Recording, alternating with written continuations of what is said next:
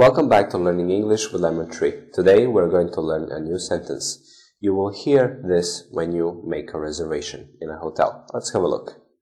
The room is $400 per night. Is that okay with you? The room is $400 per night. Is that okay with you? The room is $400 per night. Is that okay with you? The room is $400 per night. This phrase per night, it means for one night, per night, per night, for one night. Is that okay with you? Is that okay with you? Uh, this phrase, uh, this is just another way to ask, do you accept this price? Is that okay with you? Is that okay with you? Thank you for watching. See you in the next video.